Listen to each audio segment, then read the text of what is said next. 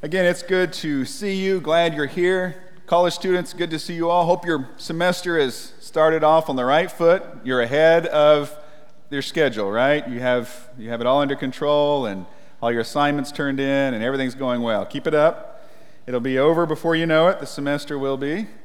Everyone else, it's good to be together. Good to see you. If you have a Bible, open it up to Ephesians chapter 3. We're going to spend some time at the, at the end of Ephesians chapter 3 today. We'll look at a couple of other texts, but that will be sort of our home text this morning. And so if you have a Bible, uh, either on your device or an actual paper Bible, you might want to open it up so you can follow along. Back in 1950, the Hayden Planetarium in New York City put an advertisement in magazines and newspapers across the country.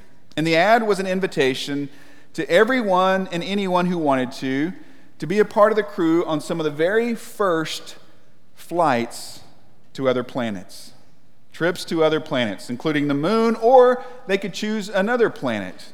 And although the planetarium really didn't have any specific plans for space travel, they were very specific in their instructions. And they told people if you apply, you need to know a few things. One of those things was passengers can only take luggage that weighs one pound. what would you take if you could only take a pound of luggage? They said if you have high blood pressure, you need to know that you may have a momentary blackout on this trip, so know that up front. And of course, uh, many of the people got excited about this. They saw these ads and they said, Yes, that's what we want to do. And they, they included letters and appeals along with this simple application. And many of them wanted to, to be some of the first people who got to travel to another planet or to the moon. And everyone was assured that when they applied, their reservation would be kept in the archives of the museum for the day when it came that these trips would take place. Over 18,000 people applied to go on these first trips to outer space. One guy wanted to take his, his wife on their honeymoon to the moon, which, eh, you know, that makes sense. One child said, I need to know beforehand so I can let my teacher know I won't be in school that day. She also wanted to take her dog on the trip. One guy wanted to go to Venus because he wanted to see with his own eyes whether or not there were dinosaurs on Venus. And one guy said, Hey, I'm going to sign up, hold my reservation, but if I end up going on my own in a flying saucer, those were his words, a flying saucer, then you can cancel my reservation. I'm sure they took note of that. What an ingenious marketing idea, wasn't it? What an ingenious idea. They tapped into something, this, this deep felt need, this desire for something new and exciting and different. They ignited people's imaginations. People began to dream about traveling to outer space, going to the moon, traveling to another planet. Much later, one museum worker said this He said, It was a publicity stunt to get people to use their imaginations and think about space travel. You see, that's the thing about imaginations. They create new possibilities, they create new realities. I read that the museum, after this, took all of those applications, all of those letters, all of those appeals, and they put them in front of a group of psychologists to study these things and to analyze them and to look at them. And they looked at all of these things and they said, in the vast majority of cases, that those who applied to go on space travel on some of these early tours to the moon and other planets, that most of them had this in common. They were discouraged with their own lives and with the world here. And they wanted something different. They wanted to create a new life, they wanted a new possibility. Now, when you hear that, can you relate to that? maybe not relate to signing up to go to the moon, although for some of you that probably sounds very exciting. But can you relate to the idea of looking around in this world, or maybe even looking at your own life and thinking, there's got to be something better? There's got to be something more. And occasionally you find yourself dreaming and imagining a, a different situation, a different life, a different world. Now, of course, as followers of Jesus, we have that to look forward to, don't we? We look forward to eternity with God. We look forward to our heavenly home. We know this isn't our permanent home. We know there is a better life. As Paul says in 2 Corinthians chapter 4 verse 18, we fix our eyes not on what is seen, but what is unseen. Because what is seen is temporary, but what is unseen is eternal. And we know that we have a reservation, that it is being kept secure for us. Our reservation, our deposit, held by the Holy Spirit, secured by the blood of Jesus, is in eternity, our heavenly home. But until that day, we are here, and we must live in this world, on this planet. And yes, sometimes life here gets difficult, doesn't it? Sometimes life is not easy. We look around and we see so much that is wrong in our world. We see injustice, we see pain, we see discord and, and disunity, we see hatred, we see all of these things that we know are not from God. And yet we experience them in this life and in this world. We find ourselves in a culture that is generally hostile toward Christ and Christianity. Christian values are clashing with a secular culture that is all around us. For example, truth is no longer something that, that you work and move to discover. Capital T, absolute truth. Now, what does the world say? Our culture says truth is not out there to be discovered, truth is inside you. You don't discover truth, you get to dictate truth. Your truth, which may be different than my truth. And we have all these cultural forces at work pushing in on the church. And how does that make us feel? Sometimes we get discouraged, don't we? Sometimes we look around at this world and we just get discouraged. We worry. We are concerned. Where is this all headed? We hear the stories, we see the stats that say the church is not growing. In fact, it's going the opposite direction. It seems to be shrinking. We see our kids and our grandkids caught in the middle of these cultural forces, and we worry. We worry about the future the future of our world, the future of the nation, the future of the church. We are discouraged. If that's the case, I want you to listen to Paul's words today. Paul, inspired by the Holy Spirit, writes these words of encouragement to a young church in Ephesus, a church that finds itself in the middle of cultural wars, a church that finds itself in a place that is hostile toward Christ and followers of Christ. Ephesians 3, verse 13, Paul says, I ask you, therefore, not to be discouraged because of my sufferings for you, which are for your glory. He says, You can't see the full picture. What you view as gloom and doom is really for your glory. Paul says, I know I am in prison. That's not good physically. From all standpoints of earth, that is not a good place to be. And I know that you, the church in Ephesus, is in this, this culture that is hostile toward anyone who tries to follow Christ, that is pushing you to the margins of society, that you don't have the same opportunities, that sometimes your lives are at risk. Paul says, I know that. But don't be discouraged. Don't lose heart. Don't give up. There is reason for hope. You say, well, how? How, how can you find hope? Where can you find hope? remember, this is coming from someone who is likely in prison writing these words. There is hope. And more than anything else, that's what I want you to see today. That is the message, the heart of the message today. Sometimes messages are to challenge, Sometimes they're to challenge how you think. Sometimes they're to challenge our actions and behaviors. Sometimes they're to correct some things. This message, it's meant to inspire hope in you, to encourage you, to give you some sense of assurance. And it doesn't come from me, it comes straight from God Himself through His inspired word. You see, in Ephesians 3, Paul is praying for this church, and he shares his prayer with them. But I think it's not just in chapter 3 that we see this prayer. To me, the end of chapter 3 is just really an extension, a continuation of the prayer that he has already been praying for them. Beginning in chapter 1, This prayer that is filled with praise to God and empowerment of God's people. So, why should we not be discouraged? Listen to what Paul says as he prays. And I want you to listen for, for a couple of recurring themes. What words seem to keep showing up over and over? Ephesians 3, starting in verse 14. For this reason, Paul writes, what reason? Well, what did he just say in verse 13? I don't want you to be discouraged. For this reason, that you will not be discouraged, I kneel before the Father. He has them in his heart. The Father from whom every family in heaven and on earth derives its name.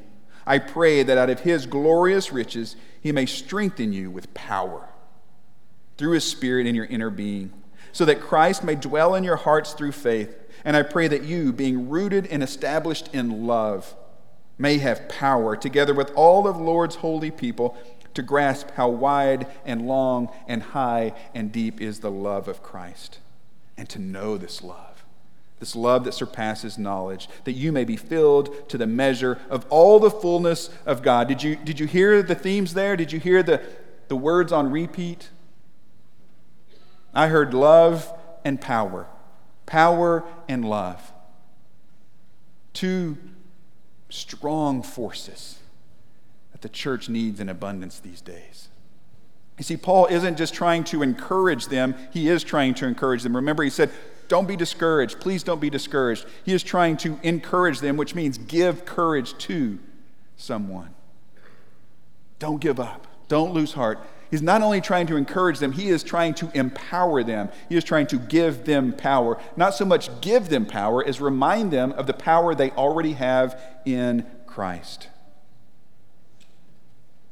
Why should they? Why should we not be discouraged when we look around our world today and we see so much wrong with our world? Why should we not be discouraged when we see so many forces coming at the church? Because we have access to God's immeasurable love and his infinite power. That is Paul's message. We are not left on our own. We have the love of God and the power of God among us, in us, working through us. He says to them, You are already rooted and established in love. In other words, you don't have to go look for it, you don't have to earn it. That's where you stand. You are rooted in love. And so he says, that's the foundation. That's the eternal truth. What you are and what you have in Christ. He said that earlier in the very chapter previous to chapter 3 and chapter 2. He reminds them, chapter 2, verse 4, but because of his great love for us, God, who is rich in mercy, made us alive with Christ, even when we were dead in transgressions. It is by grace you have been saved. And so, what does Paul say? He says, You are rooted and established in love, in the love that God has for you. So, so receive it, embrace it, grasp it, stand in it. No matter what happens in this world, no matter what happens in life, no matter how many forces you think are out there coming after you, know that you are loved. And it's that love that makes you able to find hope and peace. You see, that's the same message he gave to the Romans.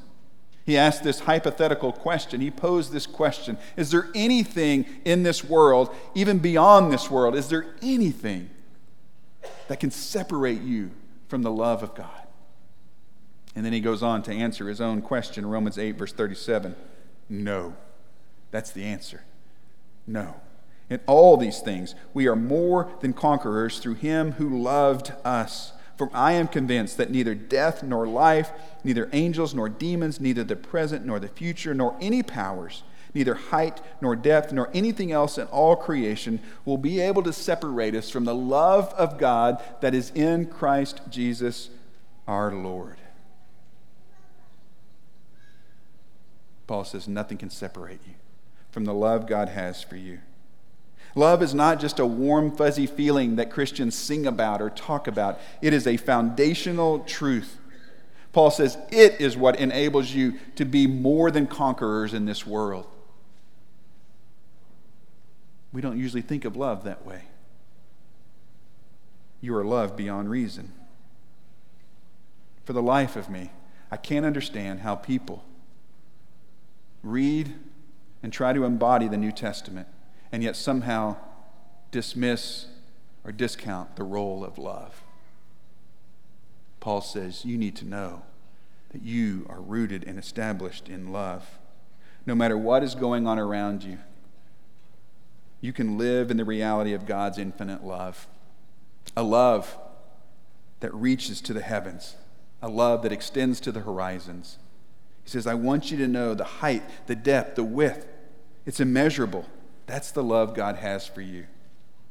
It's not just how much you know that will help you conquer this world.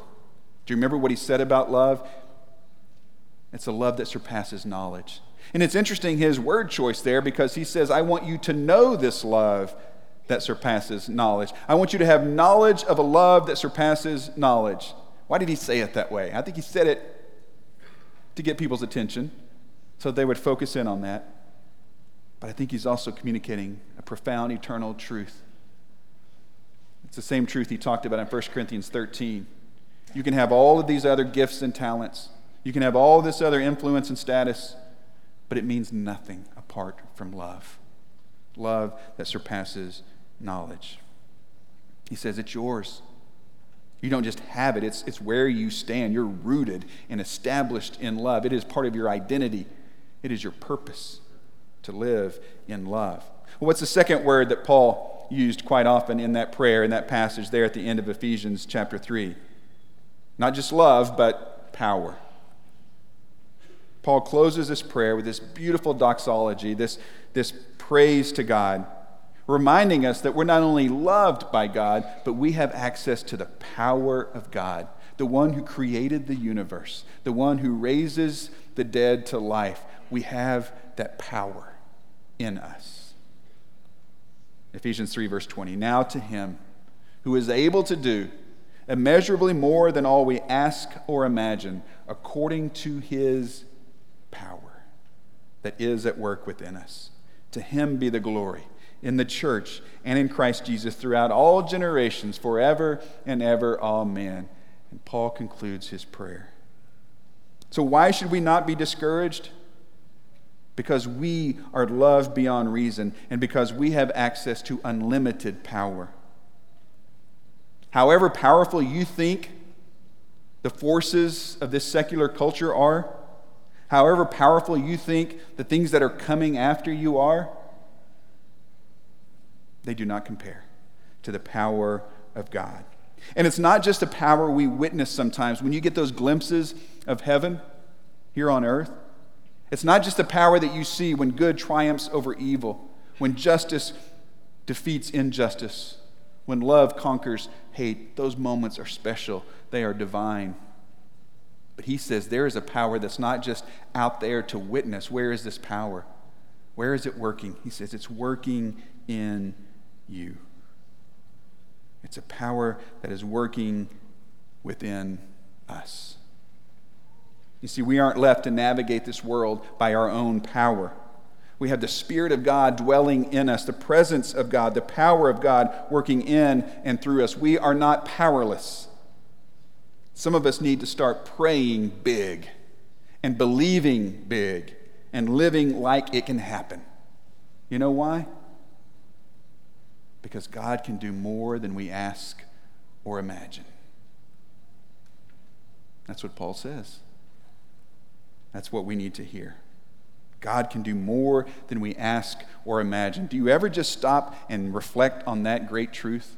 Just think about that for a moment and let your imagination go a little bit. Now, some of us don't like that. We're like, wait, we're realists. This, is never going to happen. We're never going to travel to outer space. We're, you know, this isn't, this isn't reasonable. It's not realistic. Put all that to the side for a moment and just imagine. Start with the world. Start on a global scale, a macro perspective. Imagine a different world.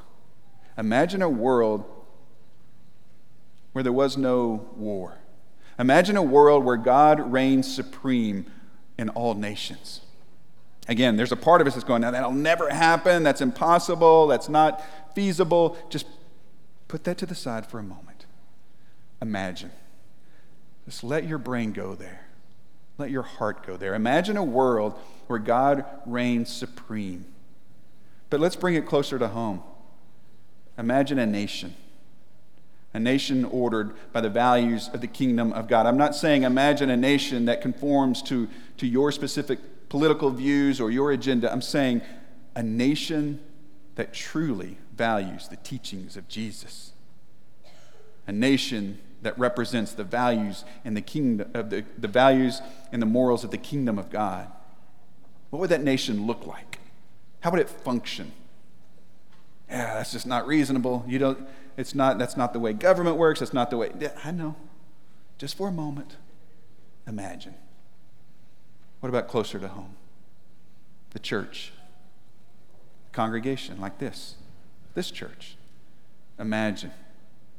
Imagine a better version of this church. Just as you imagine a better version of the world and our nation, imagine a better version of the church. What would it look like? What would people say and do? How would they treat each other? How would, we, would, be, would we be focused on, on a purpose? Or what would we be doing with our time and resources? What would it look like? What about your own home, your family? If you're married, your marriage. Imagine the best version of that. Imagination creates a new reality. Imagination takes us to a somewhere different, somewhere better. Now, will God change the world or transform our country before Jesus returns? Will he reverse the trend that we seem to be seeing with the church not necessarily growing right now? Will he bring healing and hope to your marriage or to your family, to your situation? I don't know. I don't know. I don't know if God will, but I know God can. God can do immeasurably more than all we ask or imagine. If you can imagine it, God can do it, and so much more. That's the God we serve. I'm not suggesting that, that simply asking or imagining is somehow this magic formula that enables us to get whatever we want in this life. Of course, we know that. God's ways are not our ways, His timing is not always our timing. Our desires are not always aligned with His desires, unfortunately. But I know this our prayers, our asking, our visions, our imagination, all of those things need to be shaped by our God given purpose. What is our purpose? Paul tells the church in Ephesus what our purpose is, what their purpose was. Back in the very first chapter, a phrase that he repeats throughout the letter, throughout the prayer. Ephesians chapter 1 verse 12. In order that we who were the first to put our hope in Christ might be for the praise of his glory. That we might be, we might exist, we might live for the praise of his glory. Now, we probably would say it maybe a little bit differently, but do you understand what he's saying? That every part of our lives would conform to His will in such a way that brings Him praise and Him glory. That that's how I view my purpose in life. As I said, he repeats this phrase, it becomes a framework for his encouragement to these Christians and in his prayer. Our purpose is to praise God with every part of our lives. Do you ever walk into a room from another room, you go in there and then you stop and you're like, I forgot why I came in here. Does that ever happen to anybody else? Is it just me? It'll happen someday. As you get a little older, you forget things. You walk into a room, suddenly you forget, why did I come in here? I meant to get something, do something, what is it? And what do you do? You back up. Maybe if I backtrack and retrace my steps, I can remember, right? But that's the question we ask why am I here? Same question we ask throughout life Why am I here? Let me tell you, you don't have to wonder, you don't have to guess. Every room you walk into, every conversation you have, every trip you take, every day at work, every interaction at home, every trip to the gym and the store, every time you eat out, every everything you do? The answer to that question is the same. Why am I here? You are here to praise God. You are here so that your life and your thoughts and your words and your actions would bring glory and praise to God. That's why you're here. So let me summarize. This encouragement that Paul gives this church in Ephesus, it's encouragement that we need to hear today as we face a world that is hostile toward Christ and Christianity. And the first thing is this you are loved beyond reason. That should give you great hope and peace. That should give you a sense of security. That nothing can separate you from the love of God. You are loved deeply. You are loved beyond reason. Secondly, you have purpose beyond self. We sometimes think we are here to be happy or to be successful or to make a name for ourselves. No. You're not here for your praise. You're here for the praise of the one who created you. You are part of something much bigger than you. You have purpose beyond self. And then what else does Paul say? You have power beyond belief. God can do immeasurably more than whatever you can conjure up in your mind, whatever you can ask for in prayer, whatever you can imagine. God can do so much more according to what? His power that is at work within us. The Spirit of God working in us. Power to overcome temptation, power to speak boldly about your faith, power to embody the good news to the world around you power to love the unlovable, power to forgive when forgiveness seems impossible, power to make changes in your life, power to have a relationship restored. He says, all of that, you have access to it. The same power that brings life when there is death. Love, purpose, and power. Those are three strong forces, aren't they? And Paul says, You have that. You possess that. You are rooted and established in love. You have a purpose to bring praise and glory to God. And God can do so much more than you can even imagine with His power working in you. Love, purpose, and power. I think one of the, the best places we see those forces converge sort of the intersection of those forces is in the waters of baptism. Think about it. That's where love is on full display. The love that took Jesus to the cross to give his life to remove your sins. The purpose in surrendering one's life, dying to self to take on a new purpose. I no longer live for me, I live for Jesus. The power. The power that comes in being raised as a new creation out of the water the power that forgives our sins, removes our sins, does something that we cannot do on our own. Here at the Edmond Church of Christ, we love to celebrate God's transformative power through baptism.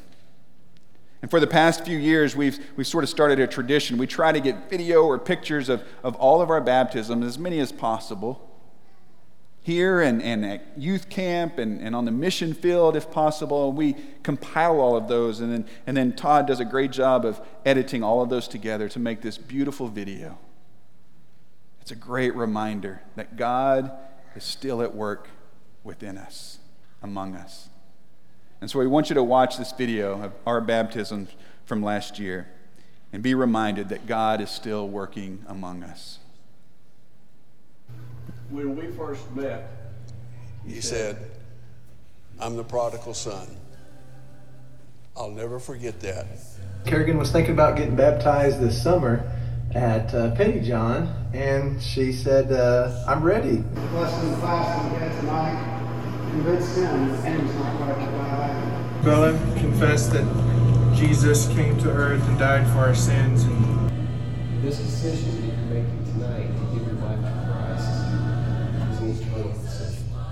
Luke, this is a glorious day for you and your family. Your daddy would be real proud of you right now. Something to remember. One day you'll be able to be with him for eternity. just so proud of your decision and this commitment that you're making today. Elise has decided to be baptized tonight. This decision that you're making is a commitment to be Christ's representative here on earth. Um, this is something that Joel's been talking about um, for several months. Clay came up to us really early in the week and said, I think I want to get baptized. The last three years, the depth of your understanding has changed and your life has changed. We've seen that. I'm so proud of him, the journey he's been on, the way that he's been there for other people. This isn't just one choice, it's a commitment to every day for the rest of your life. Choose to live for God and choose to live for Jesus. Do you believe that Jesus is the Son of God, who died for our sins, and you're willing to commit to that confession? Yes, I am. You are committed to living a life faithful to Him? Yes, I do. Uh, do you believe that Jesus Christ is the Son of God? Yes. Do you believe that Jesus Christ is the Son of God. The Son of the living God. Yes, I do. For us to spend eternity with him in relationship with him. Do you believe that Jesus Christ is the Son of God? Yes. And do you promise to follow his ways and you know, to seek his ways all over the world? Yes. Do you believe that Jesus Christ is the Son of God and was crucified? Yes. Yes. Do you believe that Jesus Christ is the Son of God? Do you believe that Jesus Christ is the Son of God? Do you believe that Jesus is the Son of God? Yes, I do. And the promise of the Holy Spirit. Yes. Amen. to rejoice in the gospel and to share that with others. Yes. Amen. That you will choose every day to follow Him, regardless of the cost. Do you believe that Jesus is the Son of God? Yes. Jesus the Christ, the Son of the living God. Based upon your confession today, before your family and before God. Baptized in the name of the Father, Son, and Holy Spirit. For forgiveness of your sins, so that you might receive the gift of the Holy Spirit. Baptized in the name of the Father, the Son, and the Holy Ghost. In the name of the Father, the Son, and the Holy Spirit. For the forgiveness of your sin and the gift of the Holy Spirit.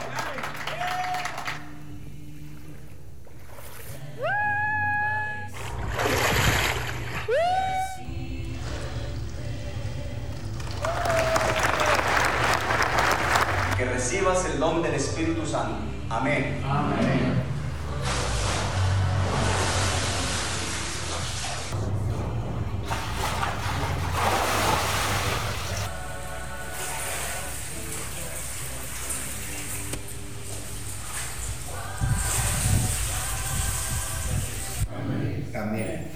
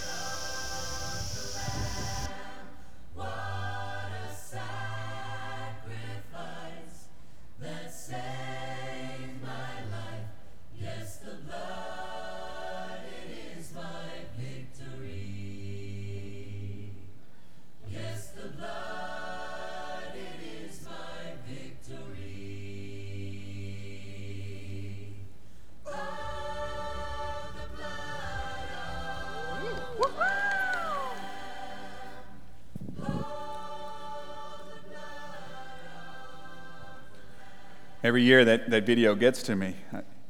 What does Paul say? He says, Don't be discouraged. If that doesn't encourage you, I don't know what can. That is a reminder to us that God is not dead, the church is not going to die, it is not all gloom and doom. God is at work among us. Don't forget that. Don't forget that God's love and his power endure forever.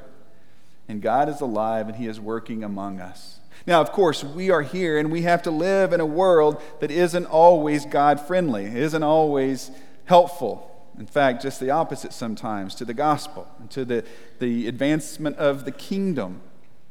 And so, how do we respond to that? What do we do? Well, a part of us probably wants to just leave, right? Just go to another planet if it was possible. Maybe start over, try something different.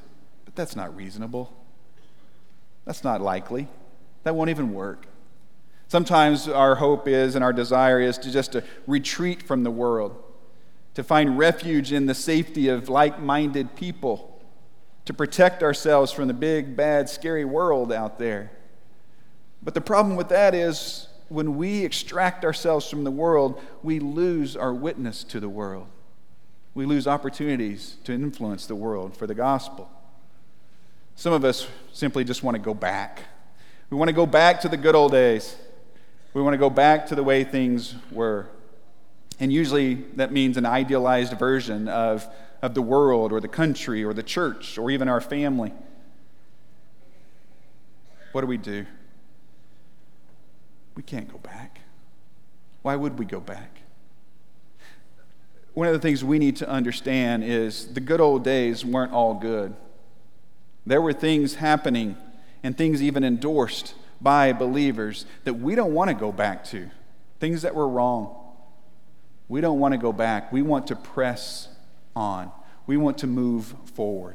We want to step boldly into this new world, as confusing as it is sometimes, as difficult as it is sometimes. We want to step forward into this world by the power of God, conveying the love of God. What we need is not a restoration of something that was in the past. We need a revival, a revolution. A revolution inspired by the love of God and fueled by the power of God. Because God can do more than we ask or imagine. Did you notice we, we tweaked the stage backdrop up here? Did you notice that? Looks good, right? More than we imagine. That's going to be our theme for a while. We're going to keep that visible to remind us of several things. One is we need to be prayerful people. You see, that phrase implies that we are praying and imagining. We need to be prayerful people. It's also a reminder of God's power that is at work within us. That whatever we can ask for, whatever we can imagine, God can do so much more. It's a calling. It's a calling on us to not only ask for these things, but to see God working among us and to join Him. To join Him, engaging this world with the love and the truth of Jesus and by the power of the Holy Spirit. Will you join what God is doing? This morning, if we can encourage you in some way, let us do that. Paul says, Don't be discouraged. There is reason for hope, there is reason for joy. Don't be discouraged. If we can encourage you th- through prayer or support, let us do that. A couple of our shepherds and their wives, they're going to be in the parlor. It's a room on the hallway right behind me. They would love to meet you, to encourage you, to pray for you.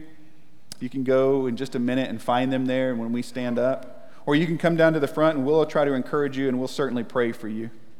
Maybe today you're ready to join the others, the many others that you saw in that video, surrendering your life to the one who gave his life so that you could have life. Maybe you're ready today to be baptized into Christ. If that's the case, do it. Don't wait. We invite you to come as we stand together and sing. Let's stand. For all that you've done, I will